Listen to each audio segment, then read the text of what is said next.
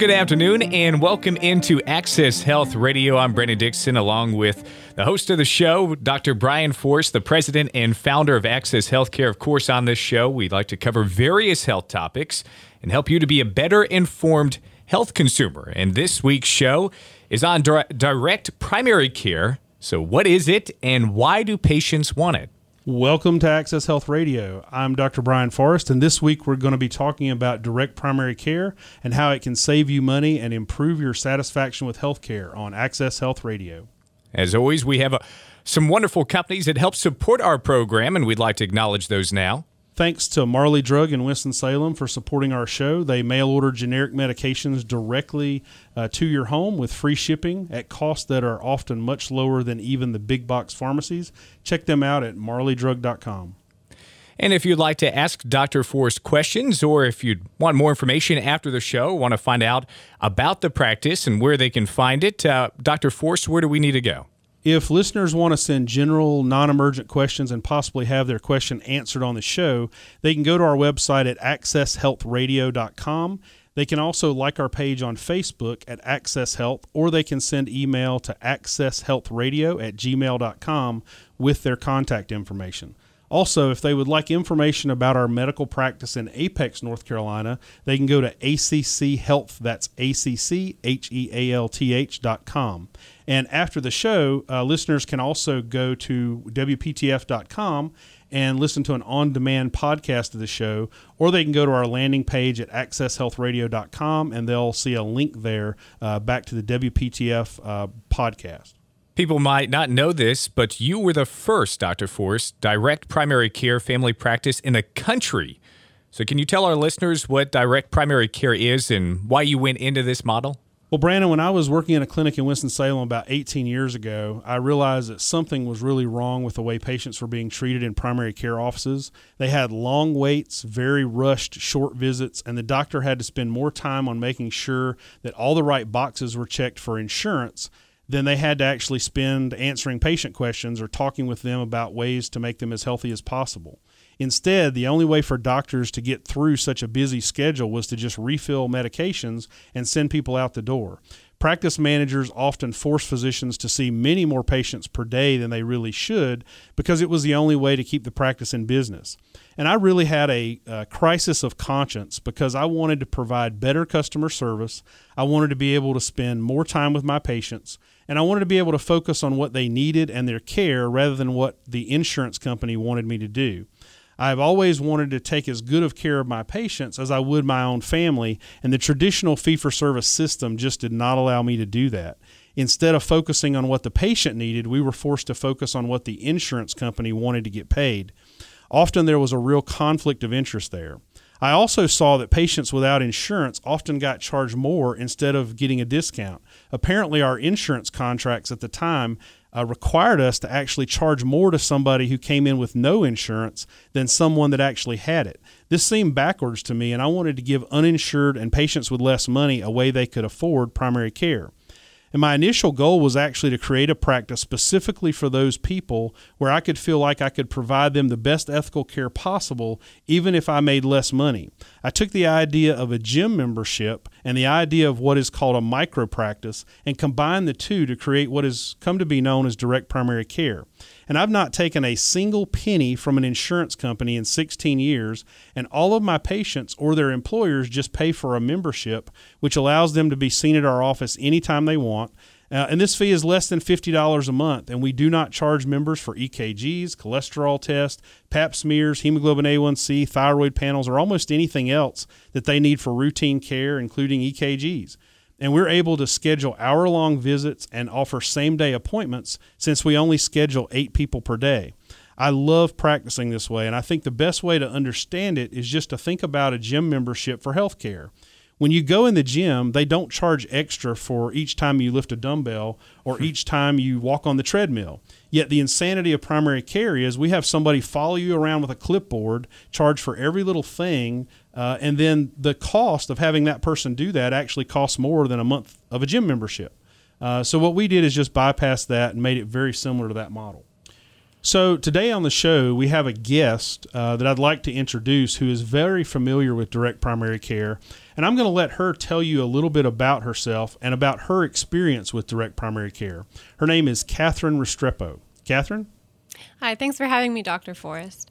Uh, yes, so um, what I do is I'm a, I'm a healthcare policy director at the John Locke Foundation, and, and we are a nonprofit state based think tank um, two blocks away from Jones Street, where the legislature is, and all the lawmakers debate policy issues back and forth all day when they're in session. And, and when you look at healthcare, you know, everybody focuses on how can we reduce the number of uninsured. And out of all the policy issues I study, there's so much regulatory intervention, government intervention in healthcare. And when I found out about direct primary care, um, you know, this is a great way to promote better access to health care. All right, well, you know what that sound means? It means it's time for the Access Health Radio tip of the week. So many people spend more than $7,000 per year on their out of pocket healthcare cost. Did you know that the average direct primary care patient spends less than $1,000 on their primary care services for an entire year and can combine that with a less expensive health plan since they've taken care of the primary care component? With a health plan like Medi-Share, Samaritan, or Liberty, Liberty Share, they could save over $4,000 per year on total out of pocket costs for health care. Direct primary care even eliminates copays and helps reduce medication cost as well. Coming up, we'll be talking with Catherine Moore about her experience with direct primary care and how she thinks it can revolutionize healthcare. Also, Dr. Forrest will share some amazing direct primary care statistics and also have the Access Health trivia of the week. Welcome back to Access Health Radio here on News Radio 680 WPTF. I'm Brandon Dixon along with Dr. Brian Forrest and, of course, our guest today, Catherine Restrepo. And uh, as always, we want to make sure to mention our website and also our Facebook page, too. You can go to accesshealthradio.com for more information, or as Dr. Forrest had mentioned earlier, any questions that you have, make sure to post them on there, or you can go to our Facebook page, Access Health Radio, for more. So, Catherine, I've really uh, enjoyed over the last couple years reading many of your articles on direct primary care. Uh, I've read those in publications like Forbes and, and lots of others. Uh, can you tell our listeners about why you think this model is really a free market solution to healthcare reform, and also why even yourself have become a direct primary care patient and what you think this means for consumers? Sure. Well, I think the, the biggest problem that a lot of patients are facing now is access access to affordable health care and not just getting access to schedule an appointment with their doctor, but having enough time in their physician's office to address all of their primary care needs. And I think that when, when all, with all of the issues that I look at with healthcare policy, I think at the national level, we've seen all these shortcomings with um, Congress trying to pass meaningful health reform that's more of a free market or market oriented solutions or give states more flexibility in how they want to design health insurance and their insurance markets. But I think at, that dialogue focuses too much on insurance. And insurance is important, but it doesn't talk enough about access to healthcare. And I think that the media and, and other people and politicians interchange access and insurance, healthcare access and health insurance so much, but they're in fact two completely different concepts. And um, I, I, first learned about direct primary care a couple of years ago when I went to a health policy roundtable in Oklahoma City. And in Oklahoma City, there's uh, a, a a hospital or an outpatient surgery center called the Surgery Center of Oklahoma. And Dr. Keith Smith, he's the anesthesiologist there. He's their spokesperson too, or their lone administrator, because they really pride themselves on not having any admin personnel there. it's a completely cash based surgery center. And no matter what your health status is, no matter what your healthcare complications are, you have one bill at the end of the day for your outpatient surgery. And it's so cost effective. And because there's more price transparency in healthcare, um, I mean, they're taking businesses away from hospitals all over the country or hospitals five miles down the road simply because patients and employers who are paying for their patients' health care, they don't know what health care costs. And so we learned about it from the specialty surgical level. And then that's how we got into it with direct primary care, how, how health care can be price transparent and affordable at the primary care level. Yeah, so you mentioned that model uh, at Surgery Center of Oklahoma, and I think one of the things that really does, I mean, public has asked for price transparency in healthcare. I mean, when you go to your physician, you never know what the bill might be. uh, even even at a practice if you've got a copay because you may have certain tests that aren't covered you may have certain itemized things that your insurance covers at a different rate and so you're never quite sure what your bill is going to be so i think the price transparency mm-hmm. they have there is terrific i've actually had some of our own patients who needed surgery who we've sort of sent out there. And and the cool thing is, as I understand it, don't they actually post their prices for start to finish for a procedure online, so you can actually see exactly what the bill is going to be before you even go? Yes, they do. I mean, you can click on any body part online, and it will show you what what the cost of an ACL repair reconstruction is, or what a hip replacement is. It's amazing. It's amazing. And, and what do you think about the national healthcare reform implications uh, that direct primary care has. I mean, it's not it's not being forced by the government or by insurance companies. Mm-hmm. This is really a grassroots uh, evolution of healthcare that's being implemented mostly by private physicians. What what impact do you think that can have mm-hmm. uh, for healthcare and for cost of healthcare if we give better access and more affordable access to primary care for practices? Oh, sure. Well, I think this whole this whole movement at a grassroots level just goes to show that with all this gridlock in Washington, I mean, even a single uh, party can agree on what meaningful healthcare reform in their eyes should be. It just goes to show that states are so much more nimble and flexible, especially when you're working from the ground up. I mean, doctors themselves are saying, okay, you know. I, I'm so tired of having the government intervene in the way I practice medicine, how they regulate insurance companies to tell me how I want to practice medicine. You know, I want to spend more time with my patients, and I'm just going to do a market oriented, a free market solution and, and be able to work directly for my patients and not for insurance companies or for government payers who end up either rationing care or are shortchanging patients in many other ways. And could you tell us a little bit more personal detail about how, after you got so excited about this model, that you decided to p- sort of put your money where your mouth is? yes, yes. So I am actually, uh, full disclosure, I am a direct care patient. Um, my direct care physician is located in, in North Raleigh. Her name's Dr. Amy Walsh. And for $50 a month, I have around the clock access to her. Um, there have been instances where I felt like I've been coming down with a virus or an infection, and I've emailed her, and she's gotten back to me within 10 minutes. I've had a case where she came by my work and actually dropped my prescription medication off for me before her office was closing in the afternoon. So, I mean, those are just a couple of ways where this is so convenient. And I think this resonates with, with all age groups, really, um, but especially for my generation, the millennial generation. I think more and more younger people will get it that people don't want to wait for healthcare. They don't want to wait. What is it like an average 19 days now to be seen by a family physician? Then you spend you know seven to 10 minutes with them. I mean, compare that to 30 plus minutes in a direct care office. And, um, you know, millennials, they don't want to wait, like I said, and they want that instant access. They want that instant communication with somebody. We're so wired into technology and our mobile cell phones now. I mean, it seems foreign if you have to wait for 30 plus minutes to see somebody for 10. And so I think that this will really pick up um, as my generation gets older. Yeah, I think one of the biggest miscalculations I made when I opened my practice in Apex was the size of the waiting room because I assumed it was about the same size as other doctors' waiting room. But the truth is, in direct primary care, people don't wait that much. Uh, people have told me before that uh, it sort of reverses the, the model and that instead of waiting for 50 minutes and being seen for five, they can wait for five and be seen for 50. Uh, and patients really appreciate that. You brought up a great point about access and the ability for people to get in. And the truth is, you know, if you're in a traditional fee for service model, you just have to be running on that treadmill all day and you don't even really have time to think about the patient that's sitting in front of you, especially after you check all the boxes you have to for insurance. And so, one of the things that direct primary care does, and one of the things I love about it the most, is it gives me that freedom and that luxury of time. And by being able to schedule a patient once an hour, you know, I might be done. We might be done. The patient might be ready to leave after 45 minutes.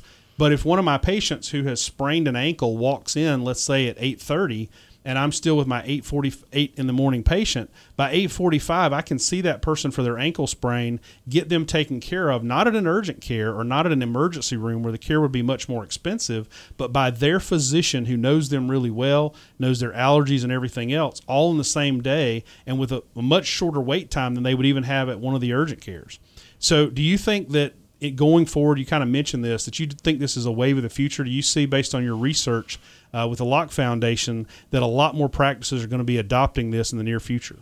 I absolutely, I do think that, and I think a big part of making this um, making more residents and medical students who are interested in medicine about this, aware about this model, is somehow ingraining this in medical school curriculums or residency programs. I mean, I know there are some organizations out there like the Benjamin Rush Institute that really focuses on educating medical students about this model and that, you know, there's another way to practice medicine. And, and when you look at the primary care physician shortage out there, this is definitely a way to rekindle the appeal of more physicians or more, more residents going back into family medicine for sure. That's a great point you made. I, you know, I, I teach some medical students in my practice, and one of the most rewarding things that happens to me in my office is when I have a medical student from from UNC or from ECU rotate the office who said they always wanted to be a primary care physician, but basically got to medical school and felt like they couldn't afford to do it, and so they were thinking about specialties like anesthesiology. And I had one guy in particular who said he'd always wanted to be a family doc in his hometown got to medical school, didn't feel like he could. And after spending a month rotating with me, he said, Absolutely, I'm doing family medicine. And we just had a record match this past year in family medicine. And if you ask medical students, why do you want to do primary care? About one in 10 will say because of the direct primary care model. Coming up, we'll go back over the key points about direct primary care, and we'll also have Access Health Radio's Trivia of the Week. Welcome back to Access Health Radio. I'm Brandon Dixon along with Dr. Brian Forrest and Catherine Restrepo. And Dr. Forrest, I'll turn it back on over to you. So, the doctor's boss in direct primary care is the patient. And if you think about it, a lot of times the doctor's boss is an insurance company or a hospital system. Uh, but in direct primary care, you know, you're really answering to your patient. So, what do you think direct primary care can accomplish in terms of sort of improving that physician patient relationship mm-hmm. and getting back to the days of like Marcus Welby? Sure. Well, when you, again, when you don't contract with insurance companies, I mean, well, I mean, studies have shown that this reduces the overall overhead by at least 40% for physicians who are practicing this model because they have, they, I mean, they can just practice in a much smaller space and you don't need to hire insurance billing personnel.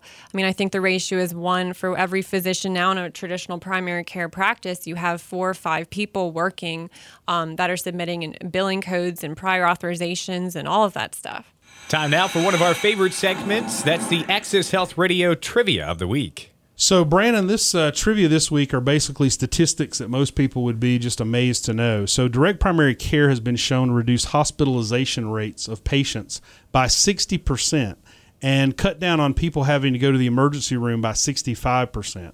Uh, and the increased availability of DPC docs and the more time they have with patients to optimize their care has also been shown to improve outcomes for chronic diseases like high blood pressure, diabetes, and even heart disease. By some estimates, the average cost for this care is 80% less than in the traditional fee for service model for people that don't have insurance or have really high deductibles. So, Dr. Forrest, walk us through the keys to remember for today's show. So, first, direct primary care is a relatively new practice model. It makes physicians work for their patients rather than for insurance companies. It allows more time with patients, same day appointments, shorter wait times, and has been shown to have high levels of customer and patient satisfaction. Some people get direct primary care confused with concierge medicine. Uh, they are not the same thing. Concierge practices will typically charge over $100 per month for similar levels of care, but they also bill insurance on top of the monthly fee. Uh, most of my patients have insurance or Medicare and often find that it's less expensive than going to a practice that actually files their insurance. Lastly, do you want a physician that works for you in your best interest, or do you want a physician that is pressured by insurance companies to prescribe certain medicines and treatments for you? In direct primary care, physicians have realized they cannot serve two masters, and it is better to serve the patient. And now, time for today's show wrap up. So, this concludes our show for this week, and hopefully, you will be able to use this information to be a more informed healthcare consumer. Our scripture of the week comes from Matthew 6:24. No one can serve two masters, for either he will hate the one and love the other, or he will be devoted to the one and despise the other. Uh, you cannot serve God and money. Thanks for listening to the Access Health Show, and we look forward to, to joining you again next Sunday at 4 p.m. Until then, God bless your health. All right, well, you can join us next week as Dr. Forrest will be discussing specific ways to cut your medication bills by as much as $100 per month. You're on Access Health Radio.